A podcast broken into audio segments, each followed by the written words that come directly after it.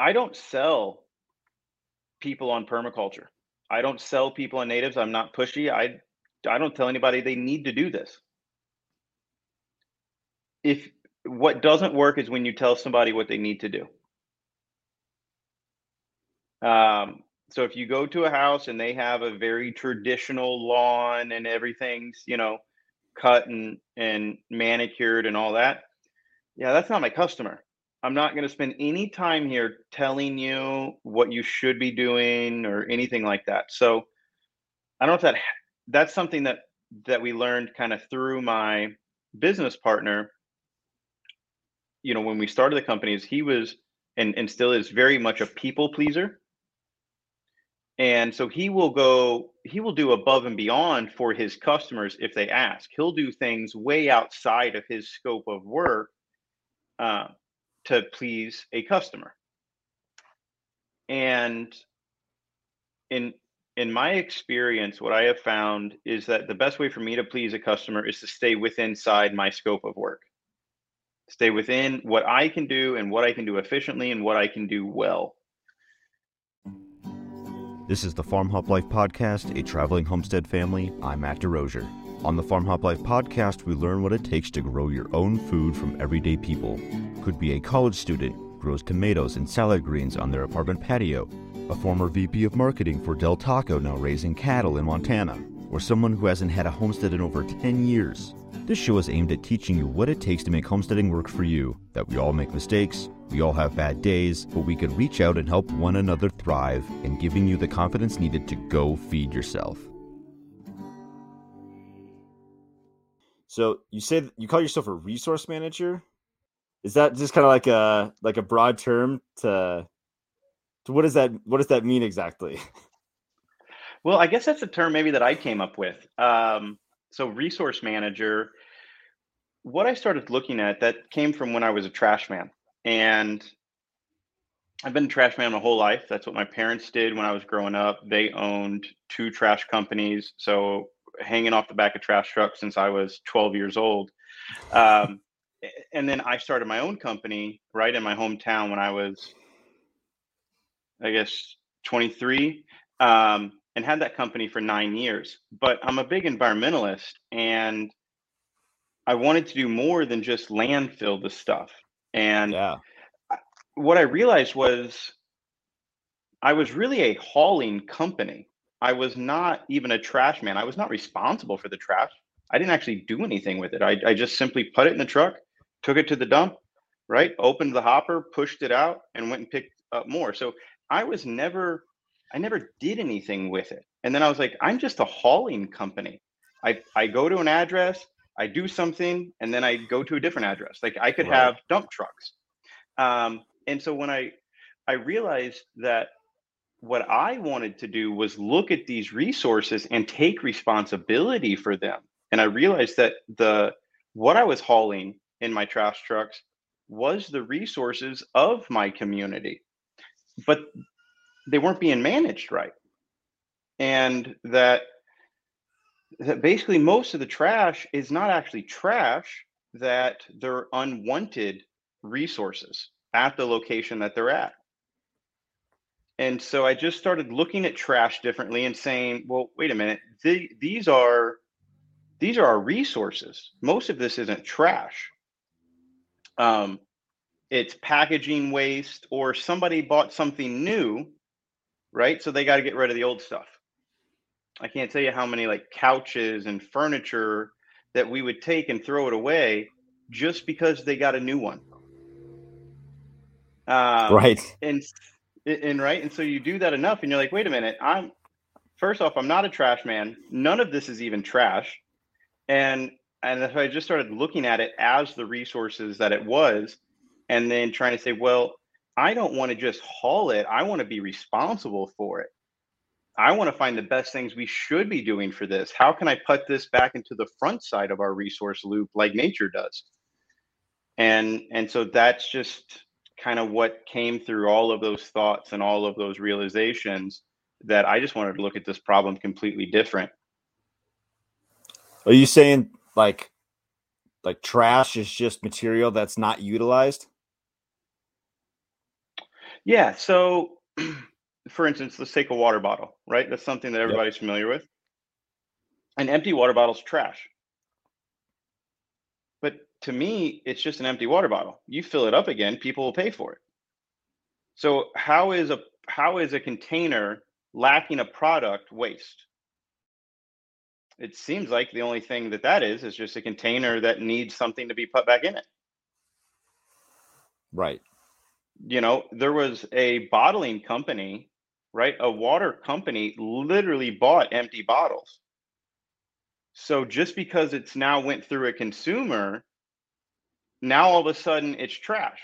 Well, to me, it just needs to get put back in to the front side of that system. You fill that bottle back up with water again, and now you have a valuable item. And the same with a couch. People would throw it away and call it trash because there's nobody else that'll come get it. The only person right, that comes sure. to your house and gets stuff is the trash man. So you set it out with the trash. Do you have a bunch of rentals that you need to furnish or something to put put all those couches somewhere? No, we we did solve that problem for a little while. Uh, I actually opened uh, what ended up just being called a free store that everything that was reusable, um, we ended up calling it hand to hand recycling, meaning that in your hand it's trash, but all we have to do is put it in somebody else's hand for it to be considered a blessing. And so we would still charge the customers to come and pick up the furniture and the couches and knickknacks or do the cleanups and cleanouts and things that they would have us do. But I'd say, hey, listen, we have this recycling store. If you have anything that anyone else could use, set that aside differently. We will use a pickup truck, come get that, and then we'll bring it back to our store. So the customer that was getting rid of it still paid for the hauling and the expense of it. But then we brought it back to our shop and we just opened that up to the public. If we have it and you want it, you take it. It's yours.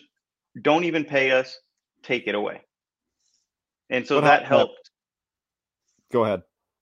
Uh, so that helped divert a lot of waste, you know, from the landfill, and and really helped a lot of people look at the waste stream differently. What happened to that program? It sounded like it's not it's not around anymore. It's not. Um, when COVID happened, and you know everything like had to be closed, that was uh, something that I closed. I still continued my trash business uh, through COVID times, but I kind of seen the writing on the wall and was really being drawn to permaculture and was like, I can't make the changes I want to make in the trash business, even though I have these efforts, even though we have the free store. Um, and so I decided to sell my trash business. And so oh, that's what I did. Nice. So I did that in 2021 uh, to pursue um, basically permaculture and education full time. So, a couple questions about the trash business. How much yeah. is one of those garbage trucks? Like, those have got to well, be like a quarter of a million dollars, right? You you can spend more than that if you want to. Yeah. What does it drive itself and like pick up the trash all on its own? Not Just yet. Put in like the route. Yeah. Um, soon. I think I think that that will absolutely be what happens soon. Um, and so you can get a truck. So there's kind of three different styles of trucks. There's there's more than that, but there's three main ones that most people may be familiar with. So you have a rear load trash truck, and that has the hopper on the back. It's got a sweep blade on it, and that's the most common and most versatile trash truck. That is really your Swiss Army knives of trash trucks. It can do your residential customers. Um, so any like manual loading that you have to do by hand, it will accept that. It will also um, is semi-automated, meaning that it has a cart tipper on the back of the truck. So your like normal 90-gallon trash cans or the 60-gallon trash cans, you can wheel those up to the truck, and it's got a little tipper on it. You hit a lever, and it dumps the can into the hopper and brings it back down for you. And then also those those trucks can do dumpsters um, and and sure. things too. Yeah. We got the forks and, and on then, the front and go over the top. And so though that's called a front load truck. Oh, okay. Right. So the rear load goes everything's in the back. Everything gets loaded in the back. The front load, everything gets loaded in the front. The front load has the forks on the front. It can only do dumpsters. Okay. It can't do it can't do residential customers. It can't do your bulk pickups. It can only do those dumpsters. Um, and so those trucks are more expensive and they are a lot safer, um, but they are not as versatile as a rear load truck. And then the other option that most people are probably familiar with would be the automated truck, which is a side load It that has like the arm up, that comes down. goes up the side and dumps it in the Mhm. over the over the top over the top rail. Yep. Yep. Gotcha. And so so that truck is your residential um, specialty truck. sure, that's probably so that one common. can't do the rear load and the residential one are probably what people see the most. Yeah. Yeah. And then now they do have some attachments that are getting really good that you can put on a front load truck to where you can actually do residential trash cans.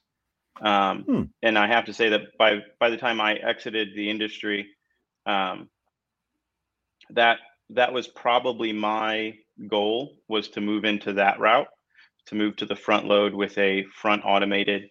Um, pick up like six at a time or something. Yeah, but well, it ends up with like a little dumpster on the front with an arm that sticks out to the side. So you carry around this dumpster Hmm. on the front, and then you can put, you know, five or six trash cans in it, and then when it gets full, you run it up and, and dump it. oh. Huh. Um, The hopper for the hopper. Exactly, exactly. But yeah, but those, if like that setup, you're going to be looking at about. I mean, this was in 2021, which I mean, prices were very high in in 21. Um, but you're at three 350. Holy smokes. So Um so I heard recently that waste management has a problem that like the company waste management Mhm.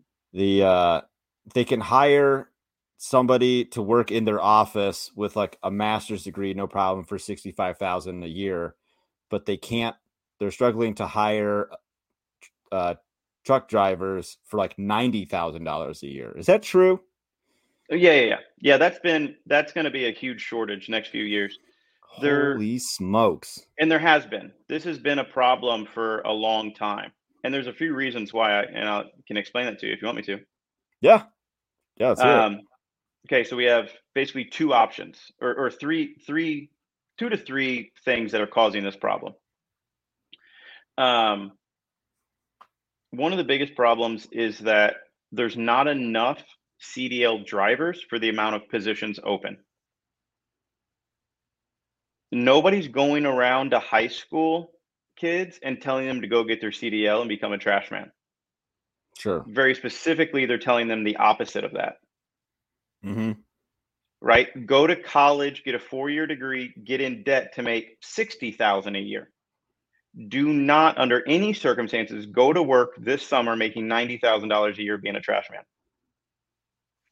And so that's one of the big things that the teenagers, you know, in the next generation are being told do not do this job. Um so that's that's a really big, you know, problem.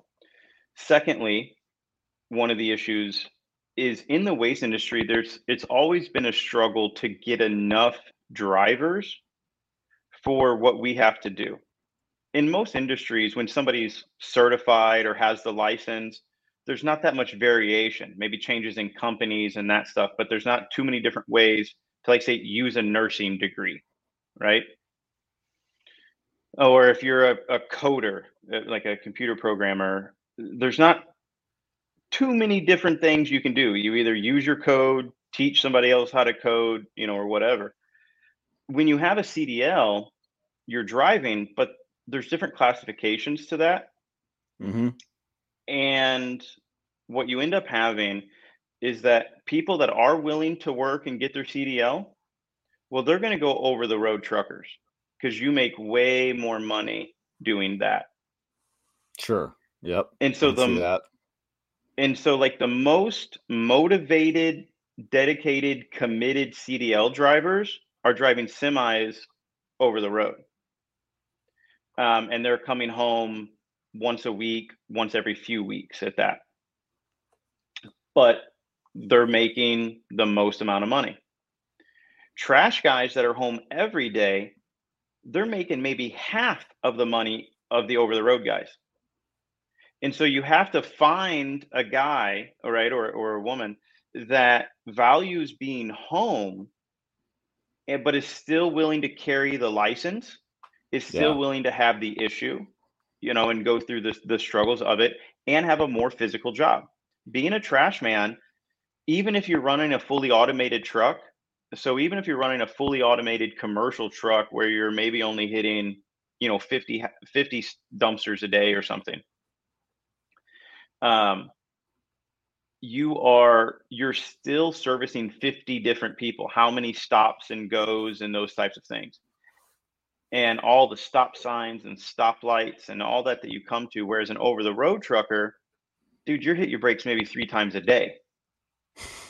Right? So like right. you just set that cruise control on and and you're just rolling.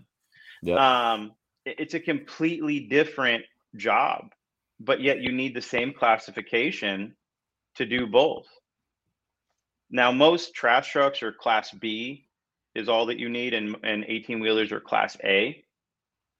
Um, but it's basically the same test. So if anybody does go get their CDL, they typically just get an A. So that way all they have all the options. Well, as yep. soon as they have an A, they're going to pull a trailer or they're going over the road and now they're going to make more money. Wow. Not going to lie, when I heard that ninety thousand dollar number. I'm like, I wonder if my local trash company, because we only got one where I live. There's you don't have a choice, but uh, they they are not hiring in my area, unfortunately. yeah, but it was man ninety grand to drive a trash truck. That boy, I might I might have to talk to a couple couple people I know, like cousins and stuff. Like you, you should look into this for real. Like, yeah, it's a great business, and once you learn it, um, I mean, there's so many people that you know start up their own business and and sell it. The the corporate the corporate guys are basically always buying, so it's not a bad. if you're a hard worker and you're dedicated and you're willing to sacrifice, you know, it's it's just as hard you know, is starting a farm or something. But if you're willing to do it, then it's not a bad option. So let's talk about starting a farm. Uh, so through through your transition here, selling yeah. selling your trash business, um, that led you into permaculture because of the waste, seeing the waste stream. How did you even well, find I, it? Well, I found permaculture a few years, probably a decade or so ago. Um, about the same time that I started the trash business. I hmm. got into gardening, sustainable stuff, um, off grid. I think it probably actually started with just me and a buddy that did like some bug out stuff. Just trying, they were in uh, military, and I okay. always like to go um, hiking and different other things and, and was interested in outdoors and so we kind of built like some bug out bags and did things like that and and just talked about that and like practice some skills. Um and then from there it turned into i think just like gardening and dreaming of being off grid and kind of away from the rest of society. And through that i found permaculture. And that was like the same time i was starting my trash business. Just the idea of being really independent for work, for life, for food, for everything. Um, and to me, I had to keep those separate. But you know, eventually, it all kind of came together where I seen that you could do it. Um, you can just live on the farm, teach from the farm. That it can all be, you know, your work. So you sold the business and you moved, correct?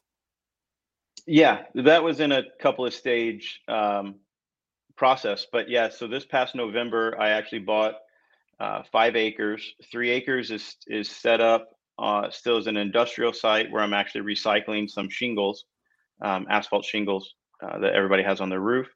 And then the two acres next door to that is a home site, and that I am setting up as kind of what I believe should be the standard home. This is what it should look like. This is what you should have around your home. Um, and to just show people that how much you can get from a basic home site. So I, we we keep going into garbage, but I'm curious, how do you recycle shing like asphalt shingles? Yeah. So there's a few different ways. Um, when I started collecting those and getting into to that industry, um, that was in 2015, and it was after a hailstorm went through uh, the county that I live in, and just destroyed every vehicle and everybody's roofs and stuff. So everybody had to get a new roof. I was already hauling shingles, and like I said, wanting to get more into recycling. Um, well, and I started looking up shingle recycling. I was told that you can recycle them, so I started researching it. And lo and behold, actually went and bought dumpsters from another trash person. Um, and when I was loading them, there was a giant shingle pile in the background, and I was like, "Man, what is what is that?"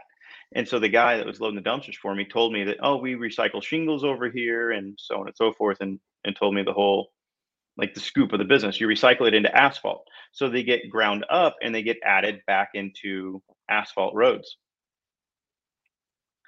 Um, and so that's that was the only approved use in my state um, until last year.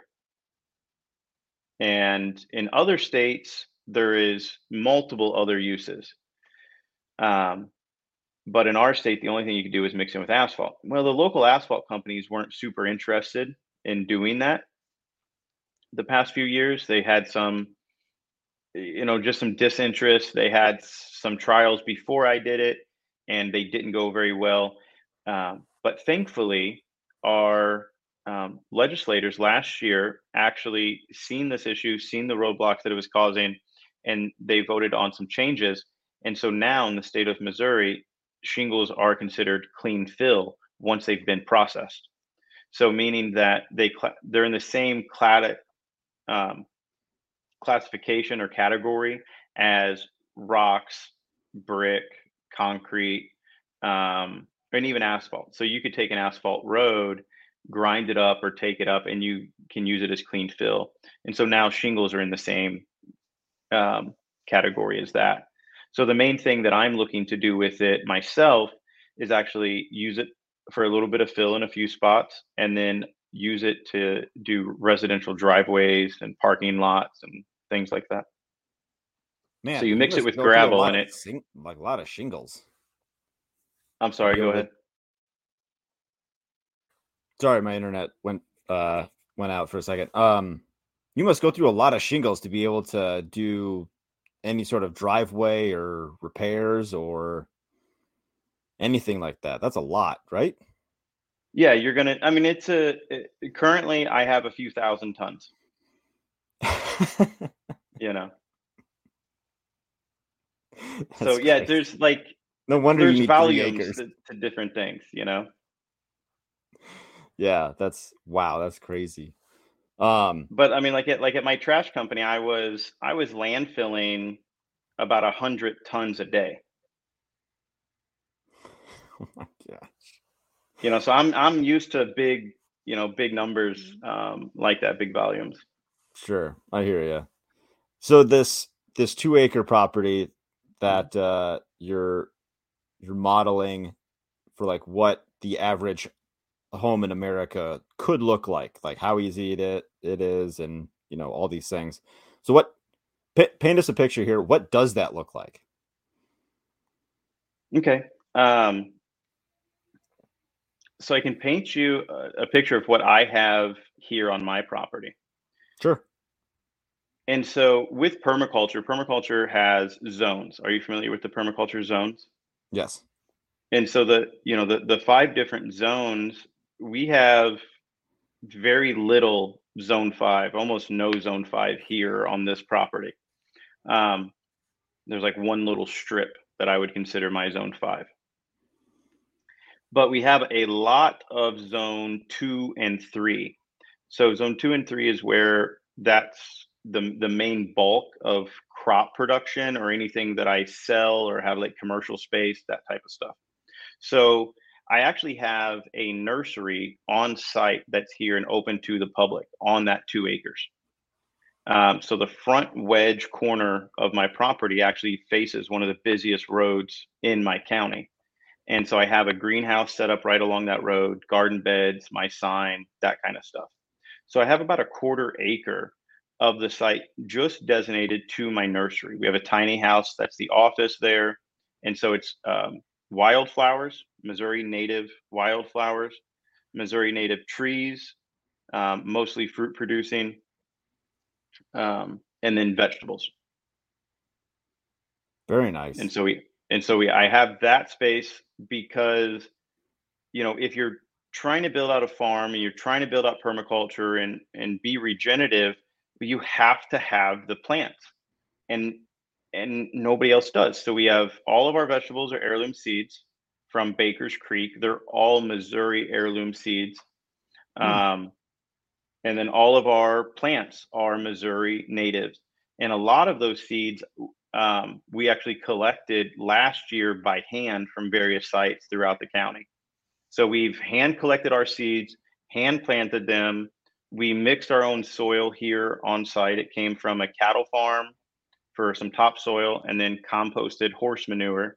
And then we mix that on site uh, with local um, wood chips that we mulch and break down also. Uh, so our potting mix is local to us and that we make it. Our seeds are local to us. Our vegetables, you know, our, our um, plants, all of that stuff fits right in with the permaculture design. And so that was one of the first things that we did is, you know, start that revenue so that we don't have to go off site to make money, right? People come to us. And then with that, I can start selling my produce. And as this farm grows out and I start to have more and more production on site, I now have a market. I now have customers. We have a point of sale system. Everything's already functioning to sell the produce and things that we have coming from the farm. Um, when you say we, it's you and who? Well, really, that's changed a few different times. There's been a few different people that's kind of been a part of this company. Um, some close friends um, have been around to help me out. Um, and so there's we i guess means a few different people but no okay it rotates. yeah there's not like there's not like a wife or a partner you know or anything like that. Sure i didn't know if you had a business partner or something uh so yeah i was just curious. So you're you're just taking uh you're running the show but taking uh helping hands where they where they show up i guess whenever Absolutely. they show up. I see i see. Um nice that's very cool. What is your what's your history but prior to like like finding like permaculture and stuff? Like did you like have a garden? Like your parents have a garden growing up? Grandparents? Anything like that? No my parents never gardened. Um my grandmother on my mom's side was house plants. She had a lot of house plants inside and things but i never really got into that.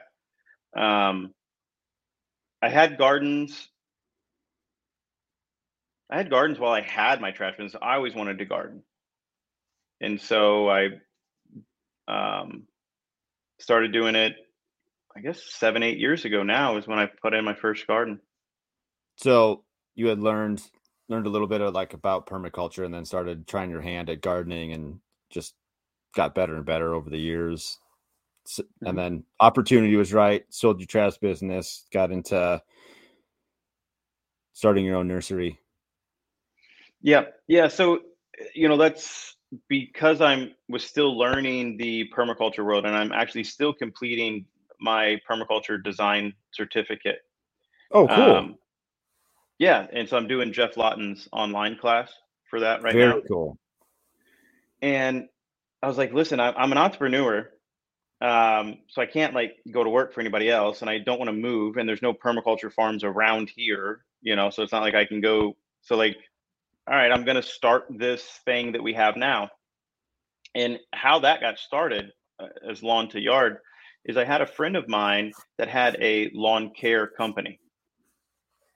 and he wanted to sell it or change it. He he needed a change in his life. And I was consulting for him to build his business up to sell it. This was the year after I sold my business. And we worked together for about three months. And I, I just got to think about it. And the team I had with me, a couple of people that were working with me at that time, we went to a trade show in Kentucky for the lawn care industry. And I'm like, man, there's way more people here than there ever was at any of the trash shows that I was at. But yet there's nothing as expensive. This this industry is full of mom and pop business. They're like the most expensive thing here was a truck, you know, a, a big like box truck that came with all the racks and the gear and everything to load out your mowers and stuff. And it was 90 grand. 90 grand's a lot of money, but not when you're used to listen, man, I, I can't walk out of here for less than 175. Like if I buy the cheapest thing at the trash show, it's 175. Mm-hmm. The most expensive thing at the mowing show is 90. And I'm like, well, this is a different world. This is exactly the stuff I want to do. Mom and pop business. Um and and a way lower entry point, you know, on asset. Um, and so I talked to my buddy and I was like, hey, what if we just applied my permaculture ideas and my understanding and my history to residential homes, your customers that you already have with your lawn care? What if we just talk to them about getting rid of their lawn and add more garden space and we'll just reduce our mowing costs?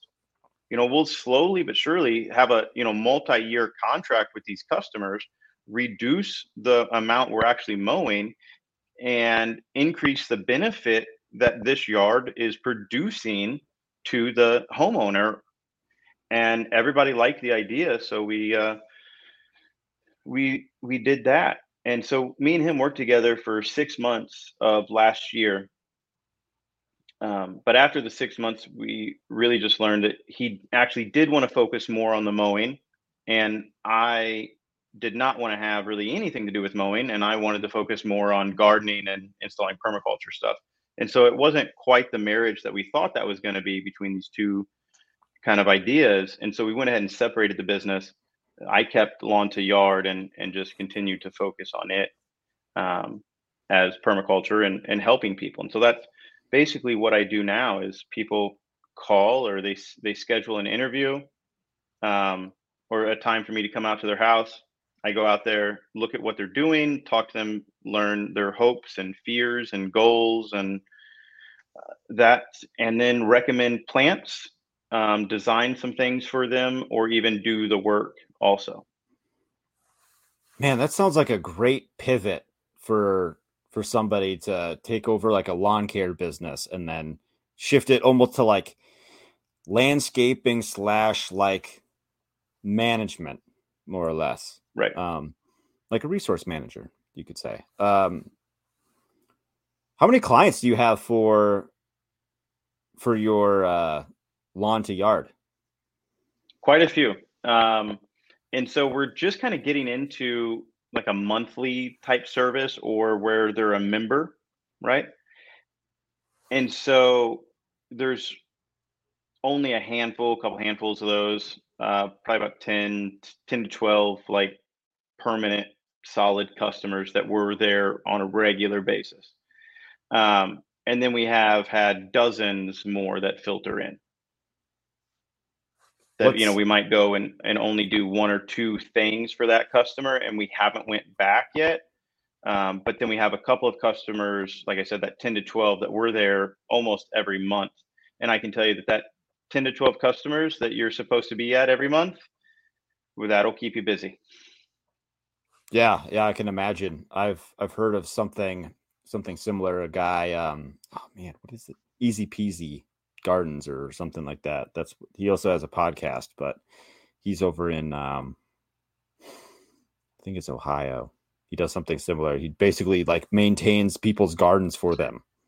Uh, I think he does the weeding. Does like he helps the them plant. Sometimes they would just want like him to do all the work, do the do the planting, do the weeding, do the whatever. And some of them want to like work alongside him, like basically like a hired teacher. You know, like, yep, is this a weed? Can I pull this? No, that's not a weed. Like you're gonna want to like save this. It may look like a weed, but you can use it for this or that kind of thing. Um, but yeah, that's super cool. What what kind of like if someone wanted to do something like this, like what kind of like monthly rates are you charging for people that like show up every month?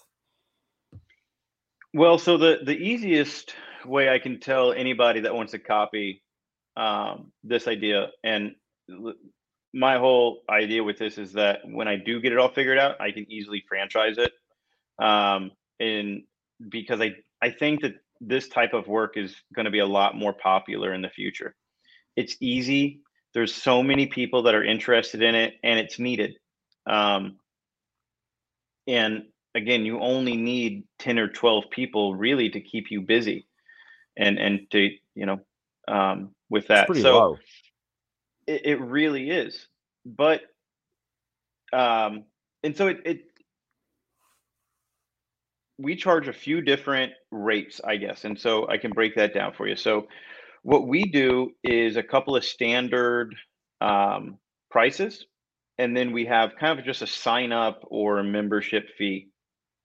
And that is just a fee to put you on the books. We're going to think about you. We're going to talk about you. We're going to talk to you at times, just like, you know, there's a reservation fee just to take a spot in you know within the company. And then mm-hmm. that covers like me going out initially meeting with the people building a design something like that. Um, and so we do that by the year or by the month. So we charge it for a year it's 200 bucks. By the month it's 20 bucks and with that not bad at all. you're you're on our you're on our books. Um you also and since we have the nursery we give a discount to any of our members. So if you if you are a member you get 10% off at our nursery. So if you're buying plants you're we're doing some stuff. If we're if you're buying garden soil from us and and potting mix and those things you really quickly get that 200 bucks back a year. Um and so that's what we charge. Now that doesn't come with any service other than the initial like consultation and design plan and then you can text us anytime you want with any questions you have. Um, and then we go into labor rates or planting rates and those types of things. So then we have like you know six different services that we offer um, where we'll we offer native tree planting. And so that has a, a, a price to it. If we do like our raised beds, they have certain prices. We build cedar raised beds. And so we have a price that if you come here and pick them up, it's this price. If we bring them to you and install it, it's this price.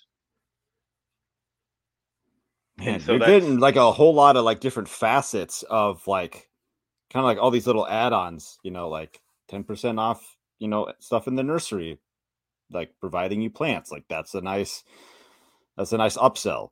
The cedar raised beds, that's a nice upsell. This is this is awesome. I love this. Yeah, well, and that's the thing. Like, you know, if I was if I was just doing the landscaping side, there's nowhere I can go to buy the plants I want. Right? Right. And so it's like, yeah. well, okay, I got to solve that problem. Um, well, nobody has raised cedar garden beds that I can go get. So if, if I have customers that want raised beds, I have to build them, but I can't go to the store and buy cedar. So it's like, well, so now I'm just buying cedar straight from a milling company and, and we're just making them ourselves. And then some, you know, in this industry, what I found is that you either get customers that want to be kind of hands off. And so they want you to do as much of it as possible, or they want to do as much of it as possible and they kind of want just some instruction and some help and some guidance and somebody they can ask questions to. Right they need kind of like a just a, like a single person that they trust that they can go to with questions instead of like doing a google search trying to figure it out like no that doesn't work in your area you gotta do it this way but they didn't know that and so like the whole thing's like screwed up or yeah Yep. And so what I do is just put it together. We make the plan. We figure out, yeah, some raised beds would be good. You need some dirt. I can sell you the dirt. I can bring the dirt. I can bring the raised beds. I can put it all together for you if you want me to. So what we, we offer. Um, go ahead. Oh, I was just gonna say, uh, what? Why don't you finish your thought, and I'll ask ask my next question.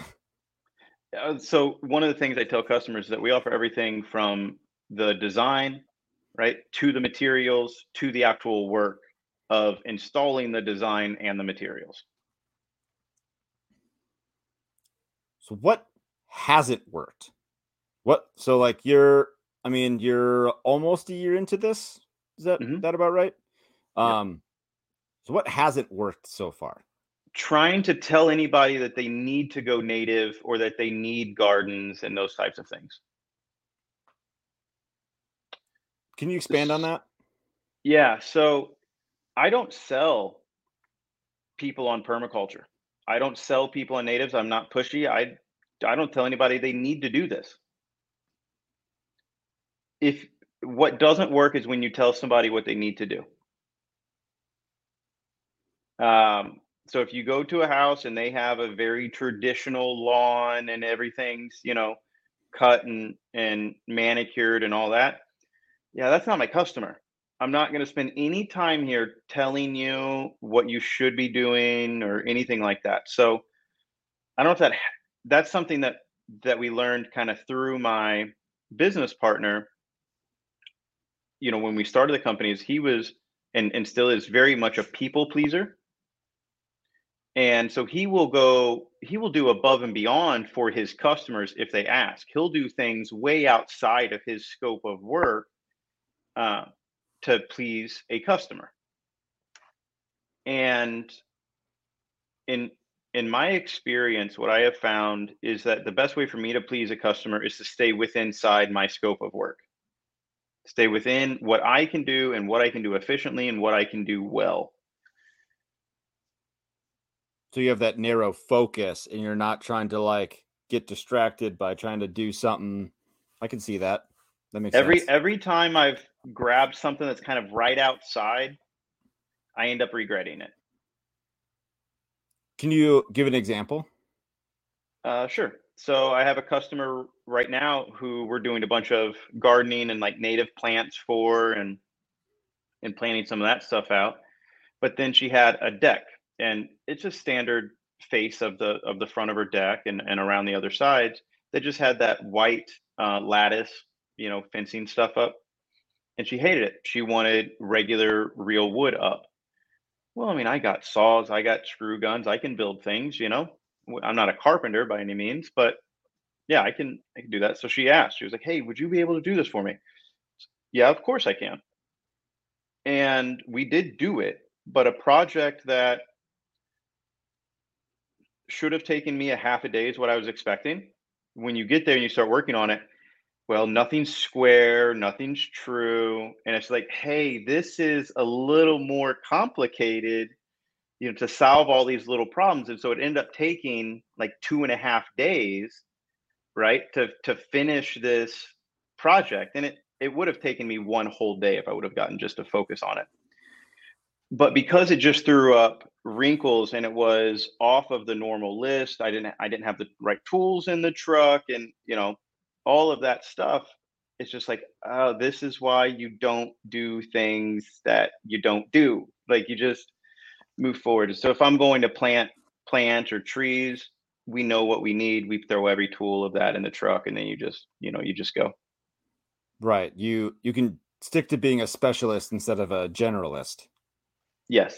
And so like yeah, today it, it, rained here and i built a greenhouse. I, I have another customer that ordered a, a 10 by 20 greenhouse well, I built that this afternoon. Oh, nice. In my shop. And so it's just like, okay, so I can build a good structure and and you know get some value out of a half a day of my time woodworking, but not on site at a customer's house doing, you know, doing a deck or something like that. No, that makes that makes a lot of sense. That and then it makes it easier to say no also that you it's like I'm I'm just not set up to do that. Sorry. Like, hey, can you, you know, also blah blah blah blah. Like, I know a guy that can do that, but it's not me. Exactly. You just you can just refer people and just just say no. Like if you're if you got plenty of work to do, you're like you're not, you know, if you're not starving to make ends meet, yeah, you can say no to things. Or if you do have to say yes to things, charge more for it because it's out of your scope of work. Like and just and if maybe the price tag will uh turn them off. But but if it doesn't, at least you got well paid, uh paid well for for that extra work, I suppose. Yeah. Yeah. And I mean that's and that's that's true. Yeah. Other other ways to, to pivot and do little uh do little upsells. What's the what's the biggest challenge in starting your own nursery?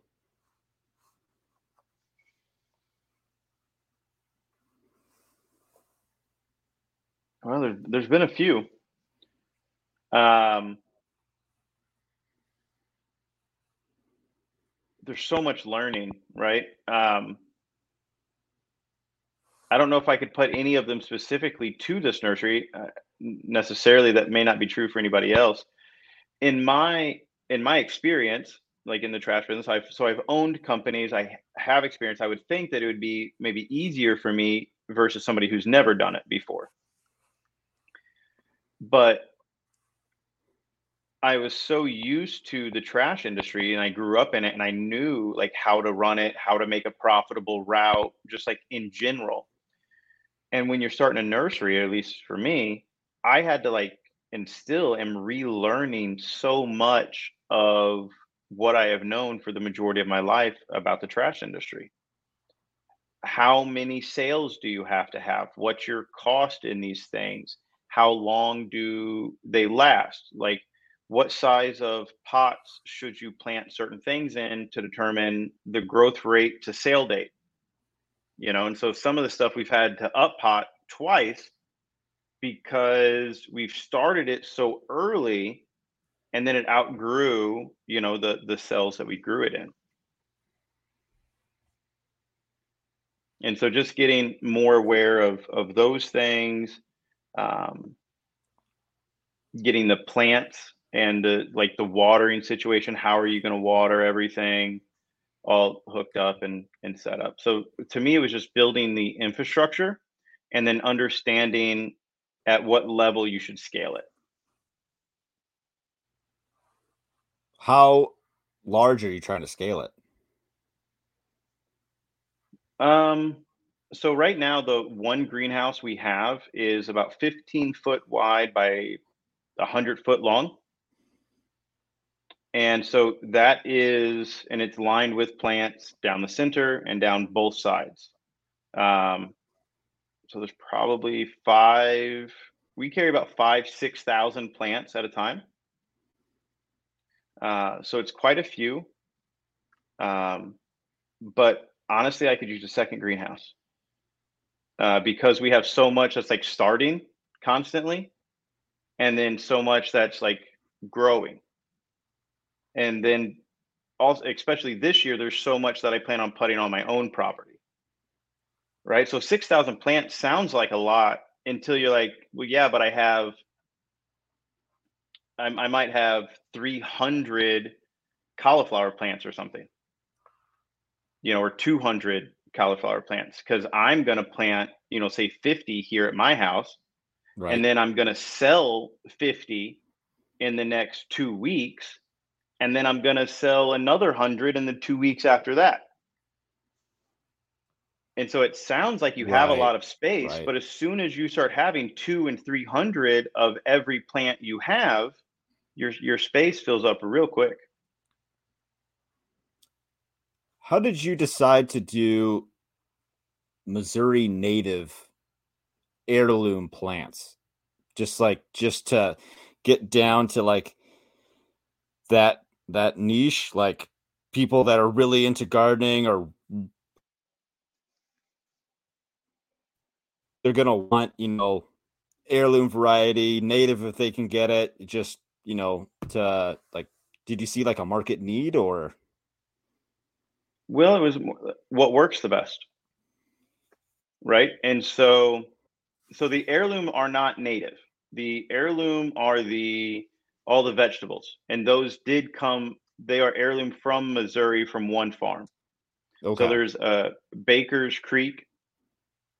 Here, they're a massive seed producer, and they're from the original farm. It's over a hundred years old that they have been farming and collecting the seeds from that farm. Um, and so we just buy all of our all of our vegetable seeds from them. Okay. Uh, heirloom seeds are, you know, in my opinion, the best seeds to have for vegetables, um, and so and a lot of other people agree with that too. So I wanted to grab that, have that, and then the Missouri natives because they interact with nature the best, right? And so soil. Uh, I am a certified uh, uh, regenerative agricultural from um, Gabe Brown, the Soil Health Academy uh, school. The name sounds familiar. Yeah. Yeah. Um, and so Ray Archuleta, Gabe Brown, Shane New, those guys, and I think there was one more. They put together that group, the Soil Health Academy, and I did that in 22, 21, I guess uh, the winter of 21 to 22. Um, and so you learn a lot about soil there, and you have to have native plants for soil. And that's what creates the microbe relationships and the mycorrhizal fungi and just the interaction with the soil. The native plant roots are way deeper than you know an exotic or a perennial or I'm sorry, a, you know an annual plant. And so regen Ag teaches a lot about natives and wildflowers and the benefits that that has, bringing in the bees and the beneficial insects. And permaculture talks a lot about that also. And so to me, it's like, wait a minute, there's so many natives that produce food or that have medicinal properties. Once you start looking at those, let me take the permaculture design principles and really focus those on natives. And so it's kind of for me, it was a a, a mix of those two uh, goals. We had, man, this was many episodes ago. We did a episode of the Men's Forum where we were talking about heirloom varieties, and what we came, we kept coming back to was that that seeds have memory. So if you have a seed from a certain area that, let's say, is 200 years old, well, it has 200 seasons worth of memory that, like, that it could handle, like, like let's say, uh, once in a hundred year kind of like freeze event or extra rain or super dry or one of those like just just wild weather uh situations that could tolerate it, could survive because it's got the memory from the yeah, area. Exactly. I mean, natives are are really the only ones that have anything, or you know, the heirlooms like that. Um, so one of the really cool features about that is, for example, milkweed. So milkweed is the you know that's the host plant for the monarch butterfly. And so that's where that's the only food source that monarchs eat. That's the only spot that they lay their eggs. Um, so they have to have milkweed. There's multiple different kinds of milkweed, but they have to have milkweed. But the milkweed blooms um, basically based off of the range that it's in.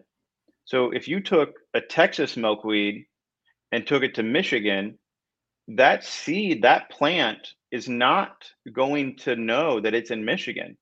That seed, like you just said, has a memory and it's going to bloom in te- on Texas time. Right? It's not going to bloom on Michigan time. Um, well, what happens? There's no monarchs there. There's nobody there for the plant when it's supposed to be getting access by monarchs because the monarchs are still in Texas. So you can't have even even milkweed that's native through the whole Midwest. You can't move it it has to be a local milkweed for it to actually work in your site the way you want it to. And that's true for all plants. I'm assuming that the monarchs are also their time is on when things are blooming in the in various states like as it goes as they go north or south or whichever direction that they're traveling that they know when and where the milkweed's blooming. Correct. Gotcha nice and so yeah just kind of like learning these different pieces of data it's like hey we got to be kind of focused like it seems like if you're not if you're not focused, you could be wasting your time. So why not just focus and make sure that everything's as local as possible? Right. So what's the best part about starting your own nursery or gardening or or homesteading whatever whatever it is uh what are, what's your favorite parts the customers Why is that? The cus the customers for sure. It's just so much different than what I'm used to. Um, with the trash business, you had so many customers. I mean, thousands and thousands. You you literally you could not know all of them. Um, but it is such a cheap service, right? For what you do that you have to have thousands you know like you're running a trash route if you're even the smallest trash route i had my goal was 200 stops you know minimum 200 a day sure and and so man you can't interact. You know if you're serving 200 people a day i can't spend more than a few seconds with you. And it's not like people are outside at their trash can all the time.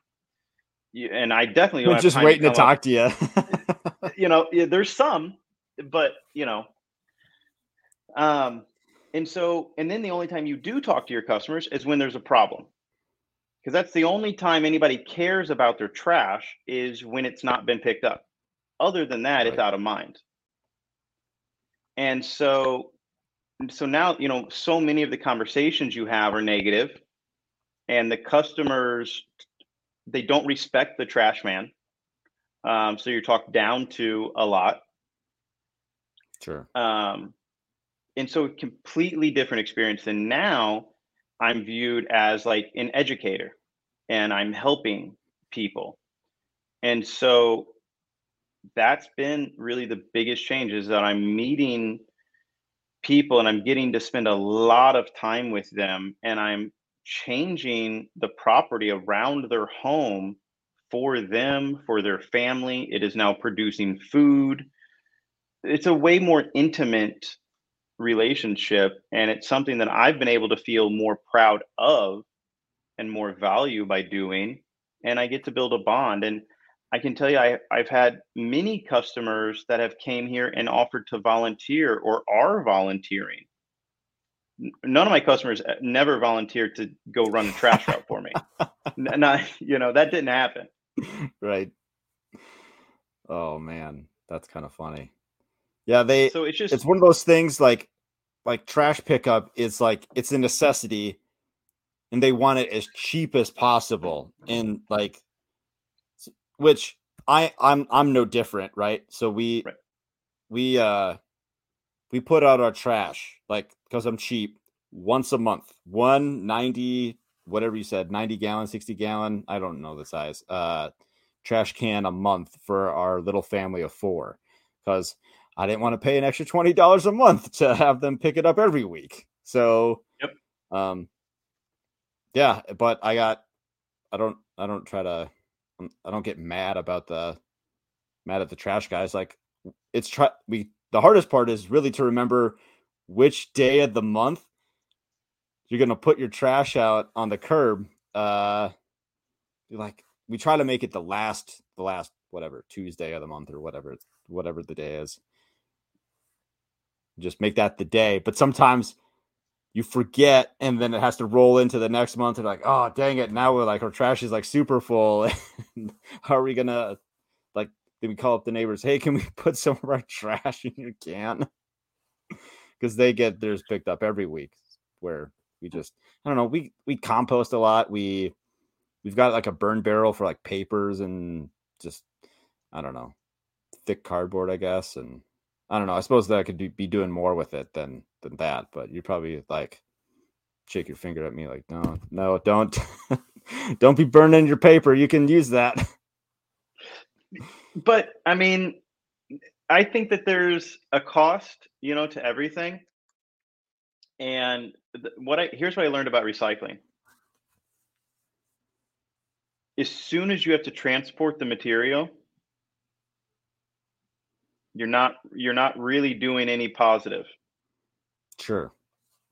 Because the resource that you're spending the re- the resources that you are consuming and spending to save a resource is not above the value of that resource or i'm sorry the cost of the resources that you're using is above the value that you're getting back out of the one thing that you're saving you know and actually permaculture Geoff Lawton and i remember watching a video and, and he was talking about um, earthworks and about using machinery, tractors, dozers, you know. And he was like, "Well, yeah, I the concept of permaculture basically is that we shouldn't have these things, but but we do, we do have them. Like, and so if you don't use them, that's wasting the resource that you have. You're going to let it sit there and rot. Well, but think of all the work that's went into it, all the effort, all the technology, all these, you know, to sure. make this dozer, and we're just going to park it. Well, you know, like, come on, let's use that one until it's dead, and then we don't have to make any more. Um, but use what we have. Sure. So yeah. it just like changed as a balance of if it makes sense, use it. If it doesn't, don't. And honestly, man, you're gonna put your you're gonna put that paper in a nut. They're gonna if you signed up with your trash company with recycling, like if they offered it, they're gonna bring you another trash can. They're gonna pick it up on another day in another truck and pay another guy ninety thousand dollars a year. They're not gonna make any money off recycling. The only way they make any money is off landfilling stuff. So now they're gonna have to landfill more to offset the cost of this recycling. It's just like we're not doing anything here. You know how much paper you'd have to recycle to offset the expense of another trash truck? You know, like it just it does not make sense. That's a that's a perspective I have not heard before. That's uh yeah, I could see that. I could see that a lot. and then the paper one of the really cool things that I like about like the carbon um that we have in the atmosphere and stuff that's an issue. Um is that um, it was funny. It was this the idea came from a spark of an Alex Jones comment that he made one time that I seen, and he was discrediting climate change, and um, and he did so by saying that the carbon emissions the last time that they were this high they were and they were much higher during one of the dinosaur times, right? But um, he talked about how much bigger the plants were. That was the point he was making. High carbon in atmosphere over the history of time has led to, to just larger plants. And he kind of went off and the thing was over, but um, but that that concept kind of like stuck with me. And what I look at now and what most I think homesteaders and permaculturists and scientists and stuff can say is that permaculture and local farming and regen farming is like what we need to solve climate change and we need to suck the carbon back out of the atmosphere. And the best thing to do that is with plants. And then other people will talk about that we don't have we don't have the time for like regenerative farming practices because we have such a demand for food right? And our population's so high that we have to get these factory farms out. We have to do this, we have to do that. But it's like, well, the carbon's in the atmosphere that the plants need to solve the food crisis that we have now because of our population. So if we haven't, if we would not have pumped as much carbon into the atmosphere as we've done for the last 120 years, it we would not have such a great opportunity to farm and to pull that carbon back out. The reason why our forest and so much of our stuff can do so well in the perceived future is the amount of carbon we have in the atmosphere that they have it to pull from. So it's kind of yeah. a blessing if we use it the carbon in the atmosphere is a resource to the to the next 20 30 years of trees and plants and things that we want to grow. Or if we do nothing and continue to factory farm it's going to be a problem. You'll you'll oh there i'm back. You'll get a kick out of this. Um so i work for a fiber optic company. It's not for internet it's for mon- like data data acquisition and what we do, part of what we do is we run alongside uh, well drilling for carbon capture project projects. And I was just on a job in Wyoming, brand new carbon capture well. And just today I saw the price the total price of the well, like total total cost of the install for all the parts and pieces to be there seven and a half million dollars. How many plants could we plant for seven and a half million dollars? If yep. your nursery was given seven and a half million dollars, I bet you could put out a lot of plants. Absolutely. And uh yeah, there's there's issues with it anyways. So uh I'm not even sure if it's 100% usable, but that remains to be seen. So that's just shake my head, do my job, I guess. But like in that sense, you can put dollars and cents to it, right? Whereas if you say, "Hey, I'm gonna give me seven million bucks," say that to investors, say that to a bank, say it to whoever you want to say that to. Um, if you say I'm going to build a forest, right? Like, well, okay, well, how am I going to how am I going to get my money back? But you say I'm going to I'm going to build a well, and then probably that well has the carbon credits. Yes.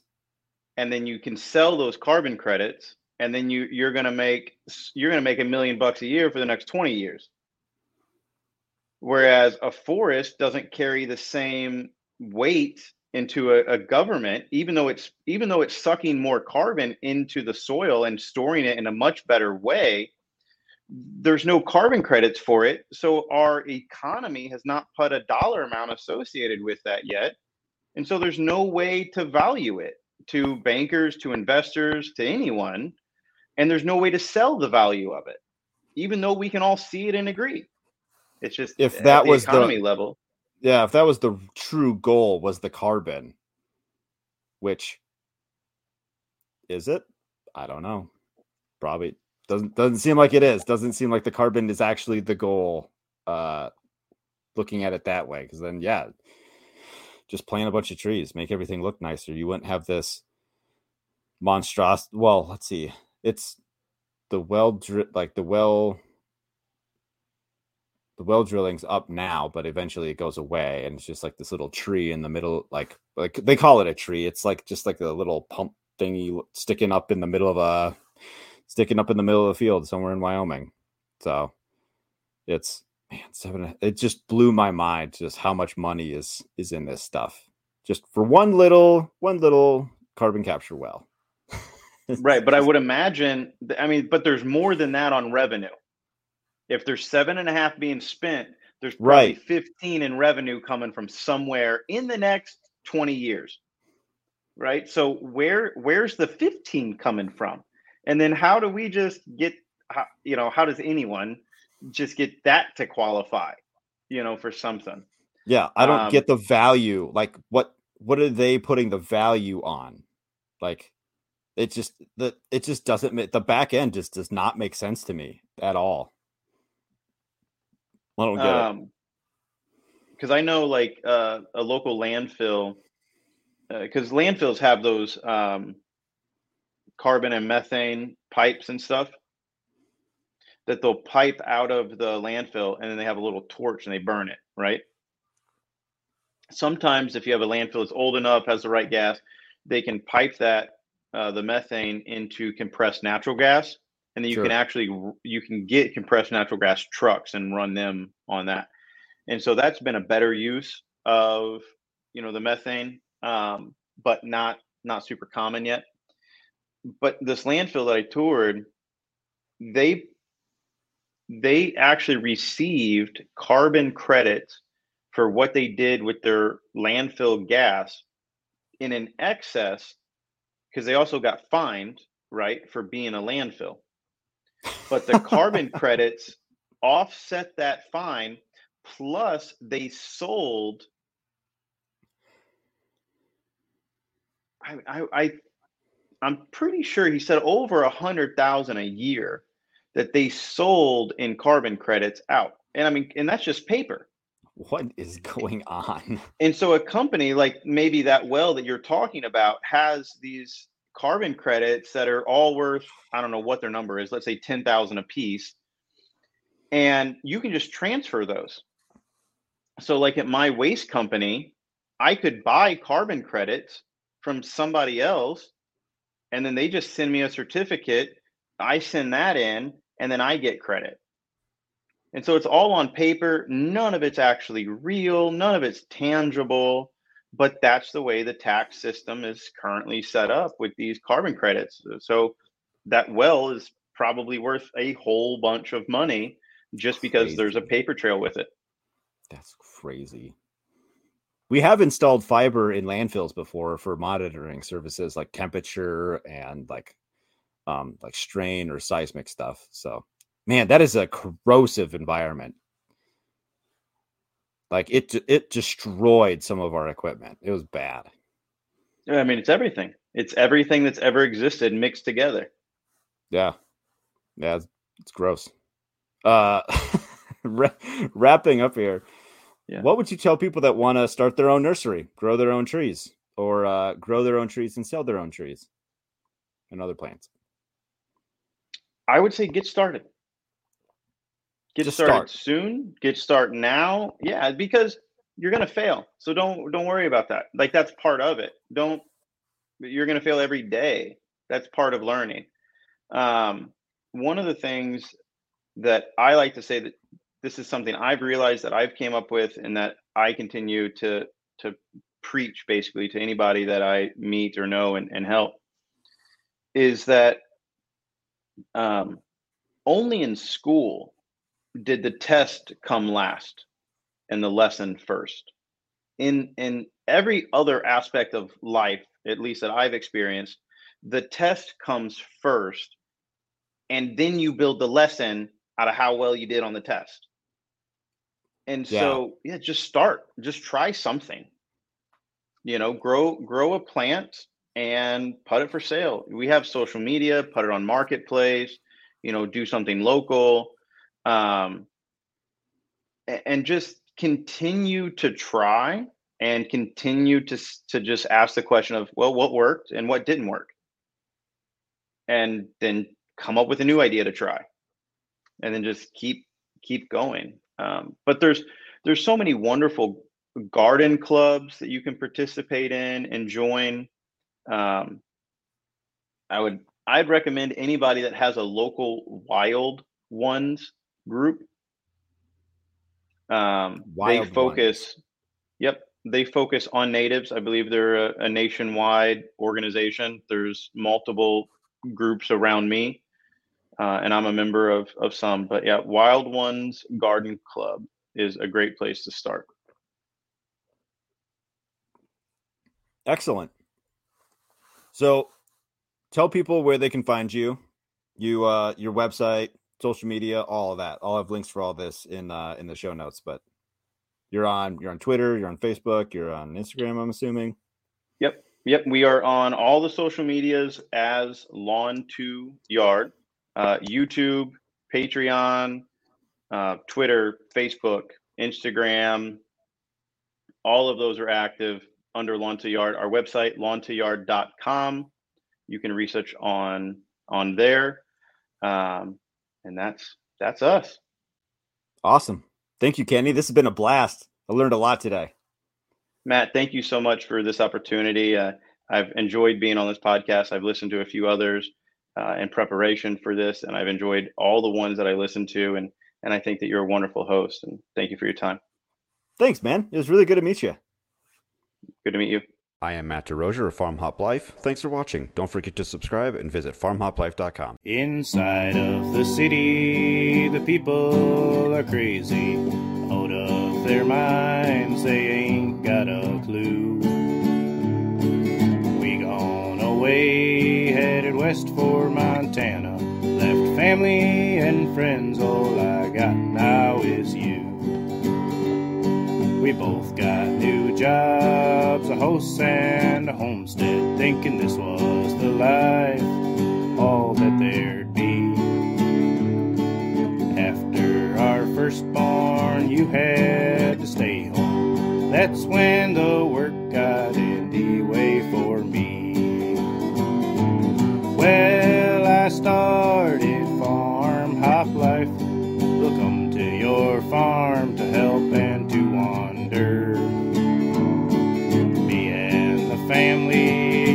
And an RV. Send us a message and